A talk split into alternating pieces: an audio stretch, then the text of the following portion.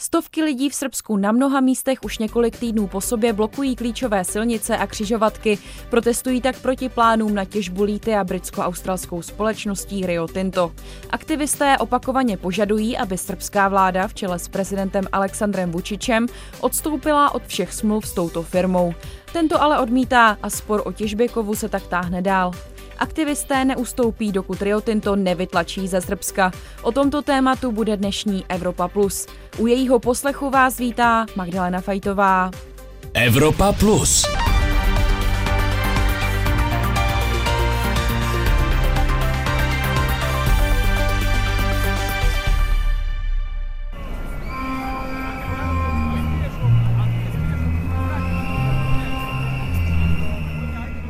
Klaxony, píšťalky, auta a autobusy stojící v kolonách. Tak posledních několik týdnů vypadají demonstrace tisíců lidí v Srbsku, kteří odmítají vládní, těžební a ekologickou politiku. Vy máte právo da pokažete nezadovoljstvo. Máte právo ukázat nespokojenost. Máte právo se schromažďovat.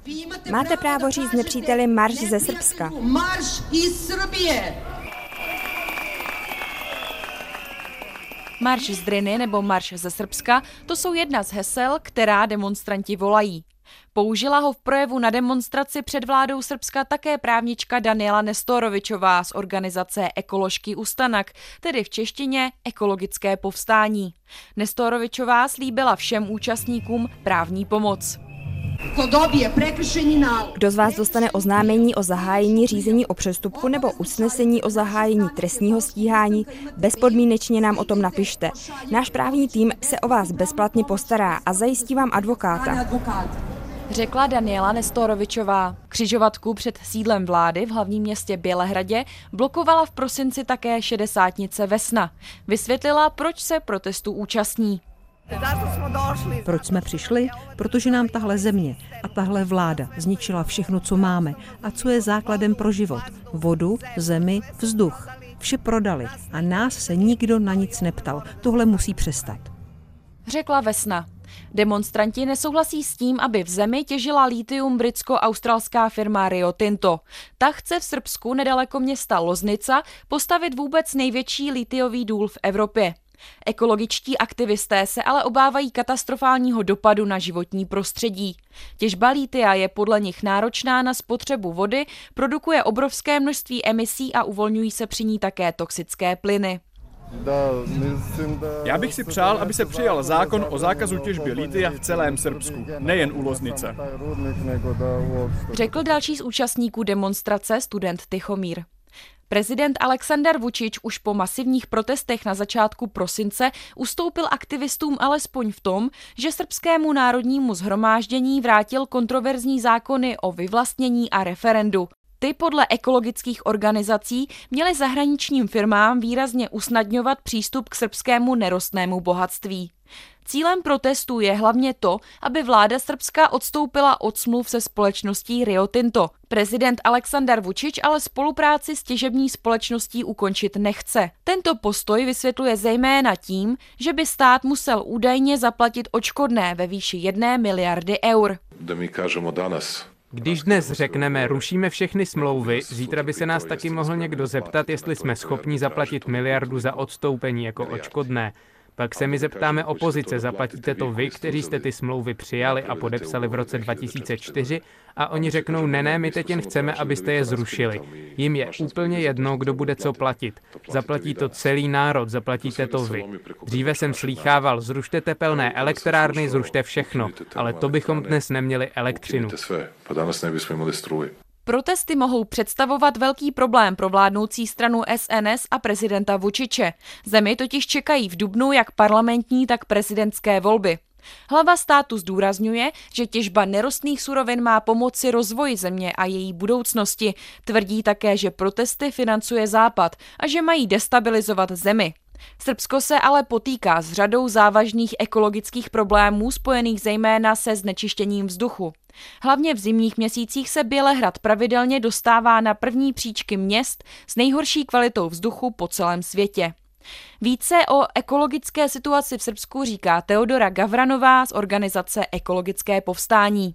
Pa zbog administracije koja trenutno je na vlasti u Srbiji, e, Srbija se zaista pretvorila u jednu e, deponiju Evrope od ekološkog, od, od odpada koji dovode... Kvůli administrativě, která je teď v Srbsku u moci, se země bohužel přetvořila ve skládku Evropy.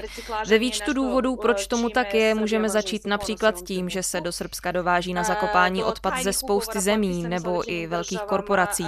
Ty už mají v podstatě absolutní kontrolu nad určitými oblastmi. Podezíráme vládu, že na základě smluv jim je prostě dala. No a co se týče recyklace odpadů, Srbsko se opravdu nemá čím chlubit. Takže já si myslím, že že jsme těmito posledními akcemi ukázali, že nechceme, aby Srbsko i nadále bylo takhle znečištěnou zemí, protože Aleksandar Vučič nemá absolutní moc a kontrolu nad tím, co se děje. Srbsko dokáže povstat, když je to potřeba. A potřeba to je. Co se týče znečištění vzduchu, je Srbsko jedna z nejhorších zemí světa. Na některých místech Srbska máme hlavně v zimě pravidelně tak znečištěný vzduch, že je klasifikován jako nebezpečný. Ve městě Smederevo lidé kvůli kvalitě vzduchu trpí chronickými nemocemi dýchacích cest a zvýšilo se tam procento rakovinových onemocnění. Takže proti tomuhle všemu my bojujeme.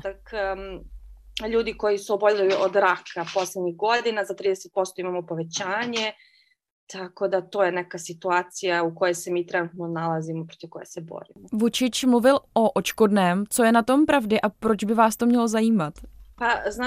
No, víte, ono se opět jedná o něco, k čemu my nemáme přístup. Viděli jsme nějaké memorandum, které ale není zavazující. Pak jsme viděli několik smluv, ve kterých se Srbsko zavazuje k poskytnutí přístupu na elektrickou síť a k poskytnutí možnosti využívat přidružené pozemní komunikace a takové věci. Ale co se týče těch smluv, o kterých mluví Vučič, o těch nic nevíme. Proto trváme na tom, aby se všechny dokumenty kolem projektu Jadar vyložily na stůl. O té smlouvě, na základě které by musel muselo Srbsko zaplatit tu miliardu, tady totiž mluví kde kdo. Ministrně energetiky Zorana Michajlovičová smlouvu popírá. Pak zase premiérka Anna Brnabičová tvrdí, že smlouva existuje. No, my o tom opravdu nevíme vůbec nic. A i kdyby to tak bylo a Srbsko by muselo zaplatit odstupné od smlouvy, náš postoj to rozhodně nemění. Zaplaťte, komu jste dlužní a nechte projekt Jadar být. I ovaj, ostavite Jadar na míru. Jaký je tedy hlavní cíl vašich protestů? Je to vytlačit Rio Tinto nebo obecně jakoukoliv zahraniční firmu, která by v zemi chtěla něco těžit? Pa, ako jste gledali snímky lidí, kteří žive na té teritorii, myslím, že lidi jsou se ozbiljno... Pokud jste sledovala záběry s lidmi, kteří na místě toho plánovaného dolu bydlí, pak jste asi viděla, že se tam lidé opravdu spojili, sjednotili a vzbouřili. Často nám samozřejmě někdo vmete do tváře to, že někteří své pozemky už prodali. No samozřejmě, v každé válce jsou oportunisté.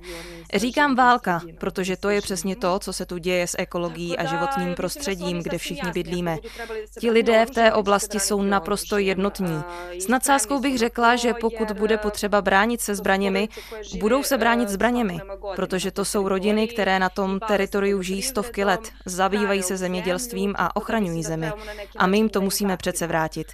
Oni na svých protestech také zdůrazňují, že během všech těch válek, které se přes Balkán prohnali, byli tito lidé těmi, kteří nejvíce trpěli chtěli, kteří tu zemi ubránili. Chránili ji proto, aby někdo přišel a zničili kvůli nějakému litiu? Myslím, že to není absolutně fér. A to teď ani nemluvíme o tom znečištění. Myslím, da to apsolutno nije čak ni fair, a ne, da ne pričamo dalje o nekom zagađenju. Takže tím hlavním problémem jsou zahraniční firmy, které mají výhodné podmínky pro podnikání v Srbsku. Apsolutno jeste. Mi imamo i domaće proizvođače koji su zagađivači, ali to nikada nije na toliko Ano, určitě. My máme i domácí producenty, kteří znečišťují životní prostředí, ale ti nikdy nedosahují takové míry jako zahraniční firmy. Ano, my jsme opravdu skládka Evropy, protože velké společnosti u nás mohou používat špinavou novou technologii, která znečišťuje prostředí. A dělají to v zemi, která se zdánlivě nemůže bránit. No, já si ale myslím, že jsme jim poslali všichni dohromady silnou a hlasitou zprávu o tom, že si tohle u nás nepřejeme.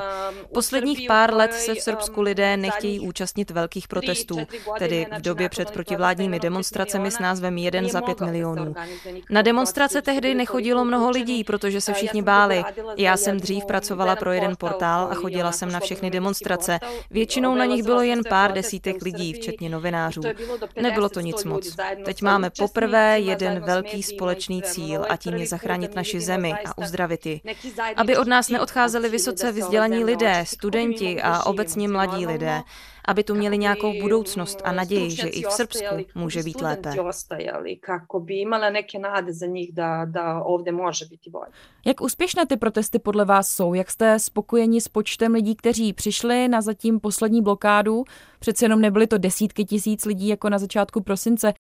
Protesty u decembru jsou imali ta dva zahteva koje Vučić ispunio, jako je rekao dan toga da neće ovaj, to uraditi ali se prosto najavljivalo. Prvog dana je bile, eh, prvog dana je Protestující v prosinci měli dva velké požadavky, které už Vučić splnil, tedy nepřijal ty dva problematické zákony. Nicméně před těmi protesty tvrdil, že to neudělá, že od nich neustoupí. První den protestů se odehrála bitka v Šapci. Tam se tehdy popralo několik lidí na bagru. Na těch protestech byly paramilitantní jednotky, které sympatizují s Vučičem. Někdo je možná poslal na protestující lidi. Policie tam nebyla. Ten bagr nastartoval člověk, který to vůbec neuměl a bagr byl absolutně bez kontroly. Skočil na něj pak člověk, který ho ovládat uměl, který viděl, že lopata bagru je zdvižená a že by ten neskušený řidič mohl vážně ublížit lidem, protože neviděl na úroveň země. Po těchto sporech a střetnutích se rozhodlo přijít na další blokády i mnoho lidí, kteří by možná normálně na demonstrace nešli, protože se prostě nechtějí angažovat, nechtějí veřejně vystupovat proti vládě a bojí se. Byli solidární a šli do ulic, aby se postavili proti takovému typu násilí. Já si osobně myslím, že ty útoky nebyly nějak organizované. Tuším, že Vučičovi sympatizanti se sami rozhodli vzít věci do vlastních rukou. On totiž v ten první den blokády v Bělehradě probíhal velký sjezd jeho příznivců a ti se tam chtěli nějak dostat. Ulice byly ale zablokované ekologickými aktivisty. Došli jsme k závěru, že Vučič nevrátil ty dva zákony národnímu schromáždění primárně proto, že by se snažil ukončit protesty. Chtěl zejména zajistit, aby na ně nechodilo stále více lidí. Tento národ prošel mnoha revolucemi a každý člověk jim něco přinesl. A tak to bude vždycky. Čím víc nás někdo bude napadat a útočit na nás, tím víc bude v ulicích lidí. I svako je dao neki svoj doprinos svemu tome i tako će biti uvek. Što više mi budemo napadani, to će biti više ljudi na ulici i to je prosto tako. A ty současné protesty jsou podle vás pořád stejně významné? Co se teď děje? Máme tu nový rok, my jsme chtěli přenést pozornost na další problémy. Chystá se například výstavba nového dolu v oblasti Homolia. Chtěli jsme také, aby si lidé trochu odpočinuli a připravili se na další cyklus protestů a demonstrací. No, jenže nám hoří koudel u zadku. Tím myslím hlavně svaz ekologických organizací Srbska. Lidé, kteří žijí v té oblasti, každý den od prezidenta Vučiče slyší nějaký nový blud. Musíme na to prostě reagovat a zvrátit to, hlavně přímo v těch městech, kterých se to bezprostředně týká. Musíme tam pořádat a účastnit se blokád. Teď na těch posledních jsme byli ve městech Prelina a ve vesnici blízko Loznice. Já si myslím, že nepřišlo dohromady málo demonstrantů. Lidem z vesnice Nový Vároš se podařila ohromná věc. Jen pro kontext, je tak malá, že v den největších protestů tam vyšlo do ulic 15 lidí a to byla většina obyvatel. No, těmhle lidem se podařilo minulý týden propašovat na sjezd podporovatelů Alexandra Vučiče transparenty proti Rio Tinto. Něco takového, a to zdůrazňuji, v Srbsku prostě není možné. Já mám osobně takovou zkušenost, že když jsem na nějakém takovém schromáždění, trvá většinou maximálně pět minut, než ochranka zjistí, kdo jsem. Nicméně teď máme spoustu nových aktivistů, které neznají. Takže i ty malinké skupiny mají svůj obrovský význam nám. Naše výsledky jsou vlastně velmi dobré. V zemi není nikdo, kdo by nevěděl, co je to Rio Tinto a co ta společnost chce v zemi dělat. Nikdo, kdo by nevěděl, kdo té firmě dal povolení ke stavbě. Takže si myslím, že máme naději a že jsme udělali velký pokrok. Doufám, že Rio Tinto vytlačíme ze Srbska a že stejně tak naložíme s každou další firmou, která chce dělat to, co oni. S každým dalším, kdo bude chtít ničit přírodu v Srbsku. Říká ekologická aktivistka z organizace Ekologické povstání Teodora Gavranová. Proč je těžba lítia tak nebezpečná a jak protesty mění srbskou společnost? O tom mluví Barbara Ilič a Tamara Spalajkovič, novinářky a studentky brněnského VUT, které o tématu napsali rozsáhlý článek na webu Alarm. Problematika té zemědělské půdy je v tomhle hodně důležitá, protože to odprodání té půdy na těžbu lítia je nějaká jakoby krátkodobá investice nebo krátkodobý získání peněz, ale kdyby se ta půda dlouhodobě využívala jako zemědělská, tak je to vlastně jako environmentálně mnohem udržitelnější a pro ten stát nebo i pro ty lidi a pro ten region je to celkově výnosnější dlouhodobě. A pak ještě něco, co by asi stálo se to zmínit, co je jakoby jedna z těch největších environmentálních zátěží těžby lítia a zvlášť jako v tomhle, v té konkrétně v téhle kauze Rio Tinto eh, v Srbsku jsou teda ty zkušební vrty, které tam zatím probíhají.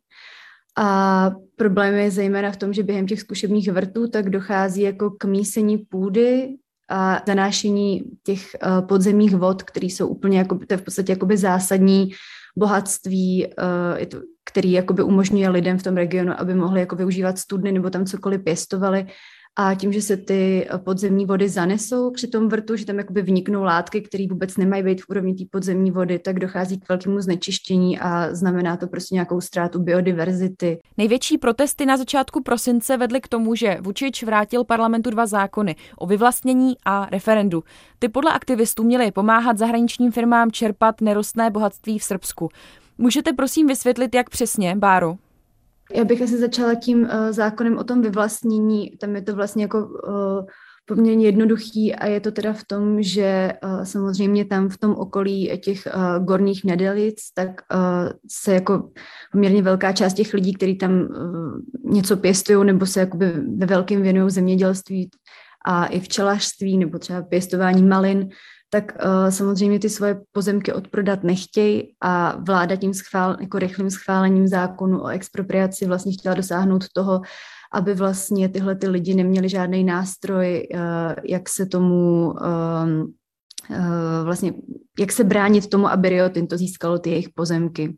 Takže v tomhle uh, ten účel toho zákona byl jednoznačný, ale myslím si, že se tím vlastně vláda připravovala půdu nejen uh, v téhle kauze Rio Tinto, ale taky i na stavbu dalších uh, těžařských uh, objektů a uh, jiných různých vlastně jakoby objektů, který dlouhodobě vláda Srbska plánuje a kterých uh, připravuje poměrně dost, což je taky jako hodně alarmující v kontextu jako nějak uh, srbského těžařství.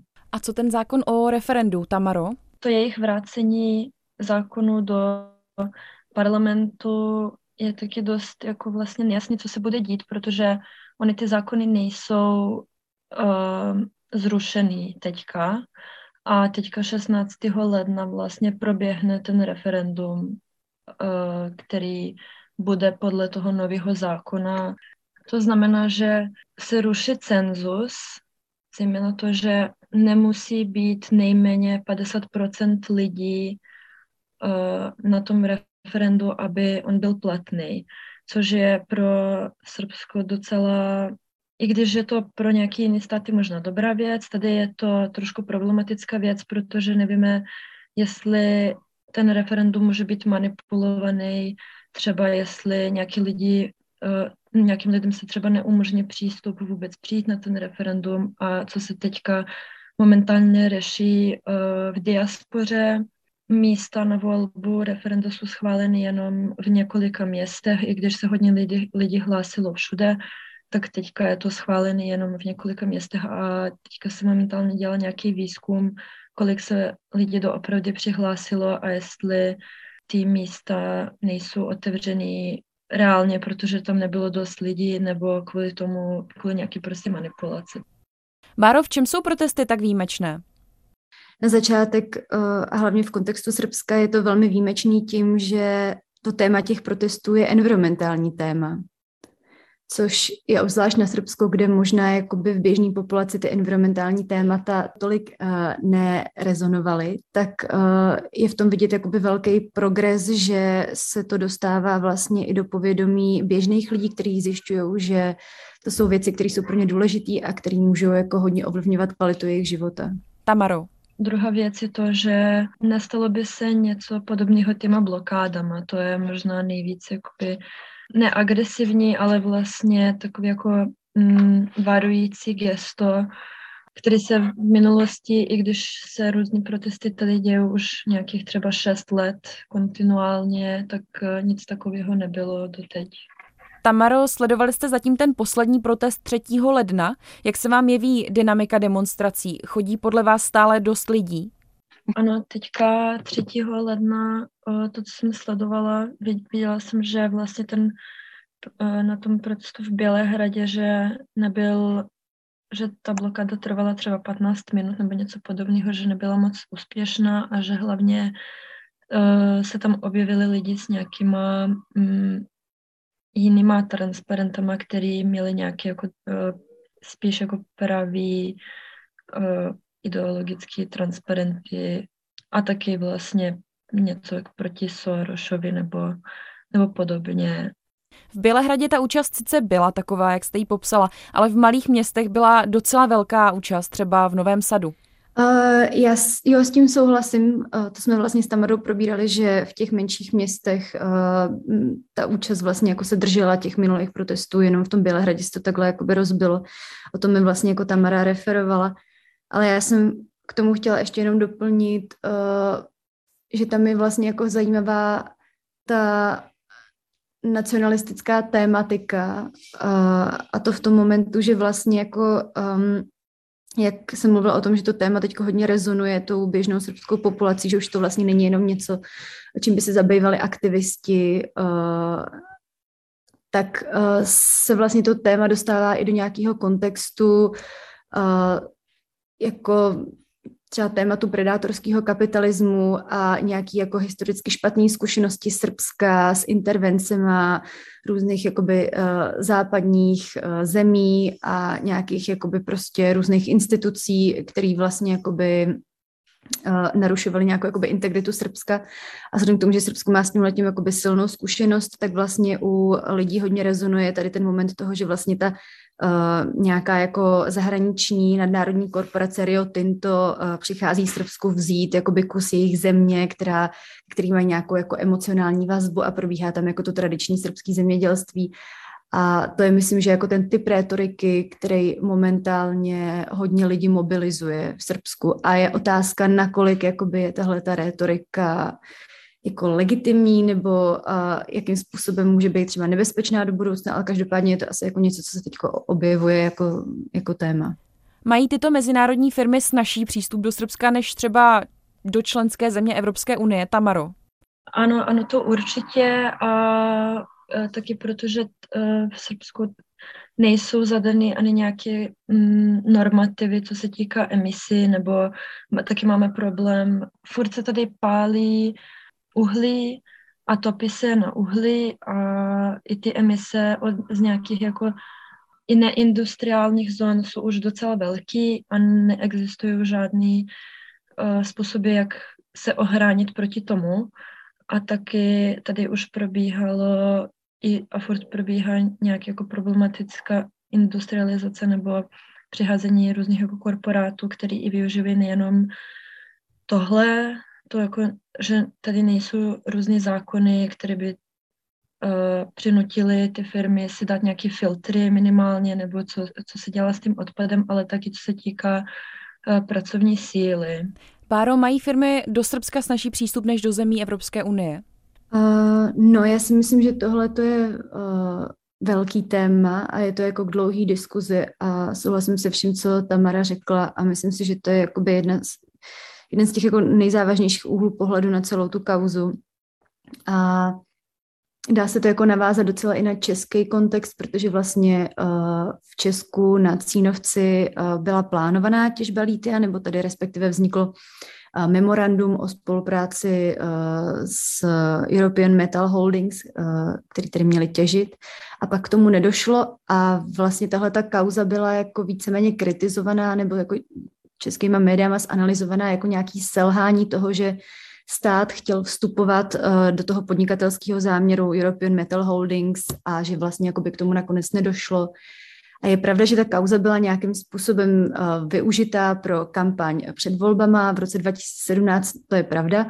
Nicméně je zvláštní, že vlastně tady ta perspektiva toho, že ten stát by do toho možná neměl tolik vstupovat, uh, je je zvláštní v kontextu toho, že právě v Srbsku se děje to, že ten stát do toho víceméně nevstupuje, že se vlastně jakoby tváří, že ta společnost má najednou jakoby moc nad tím územím, že už s tím nejde nic dělat, že od toho memoranda nejde ustoupit a že ten stát je v tom vlastně tak jako zachycený v pasti a bezmocný a že jako musí poslouchat to Rio Tinto, tak uh, vlastně jakoby, kež by tam docházelo k tomu, k čemu tady docházelo v Česku v rámci uh, té kauzy Cínovec, což bylo jako kritizovaný ale bohužel jakoby v Srbsku nedochází ani tady k tomu dialogu, ani vlastně ani jako k žádnému populistickému dialogu. Vlastně tam jakoby ty možnosti víc nějakou diskuzi nad tím, co by to Rio Tinto mělo a nemělo dělat, tak je to jako ze strany té vlády víceméně uzavřený a je to prostě tak, jak to je a nedá se s tím nic dělat, se zatím zdá.